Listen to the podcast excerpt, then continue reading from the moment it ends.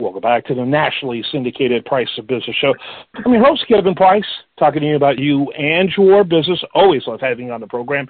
Casey Mulligan. Dr. Mulligan uh, is a professor at the University of Chicago. He was uh, he worked with uh, the President's Council, uh, chief economist for the President's Council of Economic Advisors, and uh, really one of my favorite people to talk to, uh, all things economic policies.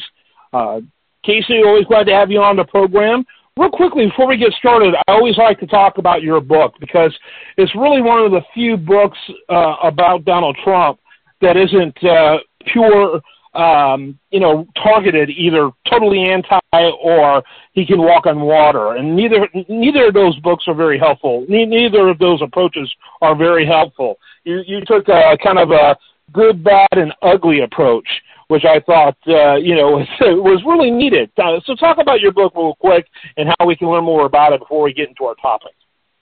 Yeah, I wrote. Uh, I was in the in the White House for a year. It was a fascinating place, uh, and most of what happened you never heard about. Um, so I decided to write it down. And there are successes in there, there are failures in there, um, but it's really interesting. And uh, I wanted people to be able to know about it, so I, I wrote the book.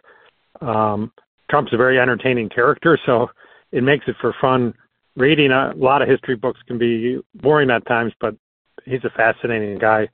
Um, YourHiredTrump.com, you can go, of course, buy the book, see excerpts of it, and uh, a few video clips and things like that. Yeah, very good book, very interesting, uh, very balanced. Uh, I think, uh, particularly, and I like the policy uh, approaches and to look at policy uh, in a very innovative way. So make sure you check that out. Okay. Uh, recently, I did an interview. In fact, I'm doing an ongoing series with the Washington Post, with Washington Report Post reporters, and uh, we re- recently did one about uh, the Food and Drug Administration and how there's a lot of conversation going on about su- separating the food from the drug part, creating two different agencies, which that just sounds like a lot more bureaucracy to me. But you know that's how government works. Uh, but there are certainly problems in the food and drug space. The heavy focus of that interview was the uh, problem in the uh, food space and the fact that uh, it's getting poorly regulated. They used the uh, baby uh, the baby formula example, uh, which what a debacle! Yeah, we're we're cutting off the biggest supplier of baby formula in the United States from being able to produce it, and we're not taking any plans or telling other companies to stand up to the plate and uh, make more of this because we need more of this formula. We're just going to let's pop it on everyone. I mean, it's so bizarre when I look at that. Uh, uh, what a what a bureaucratic nightmare. That was something uh, that uh, happened under the Biden administration, and then there's so many other examples. But you have talked often about the drug space and, and some of the issues that are happening in that area, and uh, a lot of public policy that is simply leading towards uh, shortages and more and more of them. So, with that, uh, why don't you go ahead and jump into it? And, and, and again, glad to have you with us. Yeah, we. I, I read about that in your newsletter. I'm glad I get the newsletter. I read about that the food side of things, um, and but there's also the drug side, and the FDA just released a report because there have been shortages in a number of different drugs in the past year, year and a half. Um, various antibiotics and other pretty important drugs. And the FDA, I give them credit, uh, even though they bear some responsibility, they did a report and show what, what are the cases, what when is it tends to make this happen. And one of the things they pointed out is you know, a lot of these shortages are in generics, and they kind of explain in that you know generic companies don't have a lot of skin in the game. Their margins aren't real high. I mean, we like it for we like generics for that reason to save money, but their margins aren't real high. So when, when a hiccup comes, they interrupt their production. It's not a lot of loss for them. Whereas the mm-hmm. very few shortages in the brand name drugs, um, because these companies have real dollars and cents on the line. If anything gets interrupted, they're losing money. So it's one of those things where you understand where kind of how the profit motive works to the betterment of the consumer. Um, when somebody's got a profit to earn, they're they want to make sure the consumer getting their product. Um, and if you try to squeeze profits out of the system to too much of an extent, uh, the consumer is ultimately harmed, ironically. Yeah, no question about that, and uh, and and it becomes even more troubling when you think about where many of these generics are made. Um, you know, places like China. Yeah, the the um, one of the problems we and we dealt with this in the Trump administration. I think took some good steps. One of the problems is getting companies uh, to step up and make generics in the United States, especially um, there's such a regulatory process for a generic drug, which seems strange because generic drugs are, you know, often very old drugs. We have lots of experience. We as patients, uh, medical personnel, we know these drugs well. They're not going to be surprised by some weird side effect. Um, but nonetheless, the companies who want to get in that um, have to go through this huge regulatory process, and then in the end of the day, not earning a lot of profit because it's generic. So there were a lot of markets where very few generics in there. And then if one of those companies has an issue and there's not other companies around uh, participating, shortages can happen pretty quick. Yeah, no question about it. No question about it. Did uh, you know? I'm I'm kind of like you. It's good when they're forthright and they're talking about what's wrong. Uh, they being the uh, you know the FDA. Um, but when you know, what did they have as far as solutions? I know you've got a lot of uh, novel ideas that I think are based on sound free market economics. But were they talking about solutions?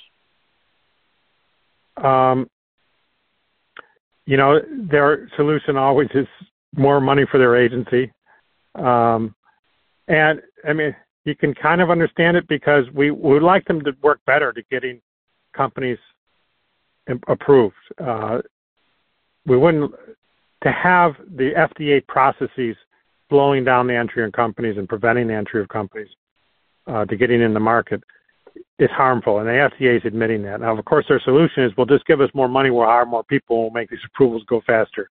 And this is kind of the tug of war that they've been having with Congress for several decades now. Uh, Congress has said, FDA, you need to speed up, you need to be more customer friendly, and they say, sure, give us more money in the budget. So uh, we'll see. We'll probably play play that uh, song one more verse like that. Yeah, that makes perfect sense. And then when you look at it, because again, you've watched this very closely, and we've had some interesting uh, conversations about this. What comes to your mind when it comes to addressing this? I think one thing would be pretty easy would be to uh, accept companies that have been approved, say, in European countries for, for being a producer of a drug to let them be approved to sell it in the United States. Um, and, and vice versa. The Europeans could do the same for us. Um, instead of making every company go through a regulatory process in every country. Um, mm-hmm. The patients are pretty similar across the countries, and of course, the chemicals identical. So there shouldn't be all this duplicative regulation around that. Mm-hmm. Yeah, there, there's a there's a lot of that. No one, you know, uh, it's funny when you hear uh, an FD, uh, FDA spokesperson say no one regulates uh, medicine like the United States, and that's supposed to be positive.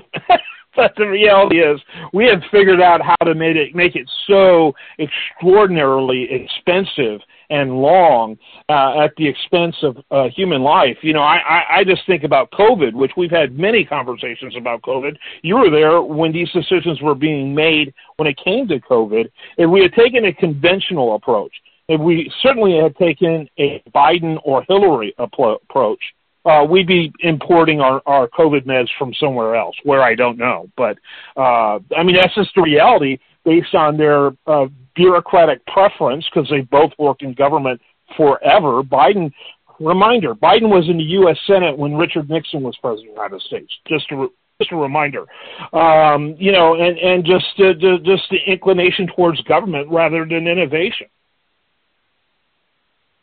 Right, and the government is especially bad at dealing with new new things.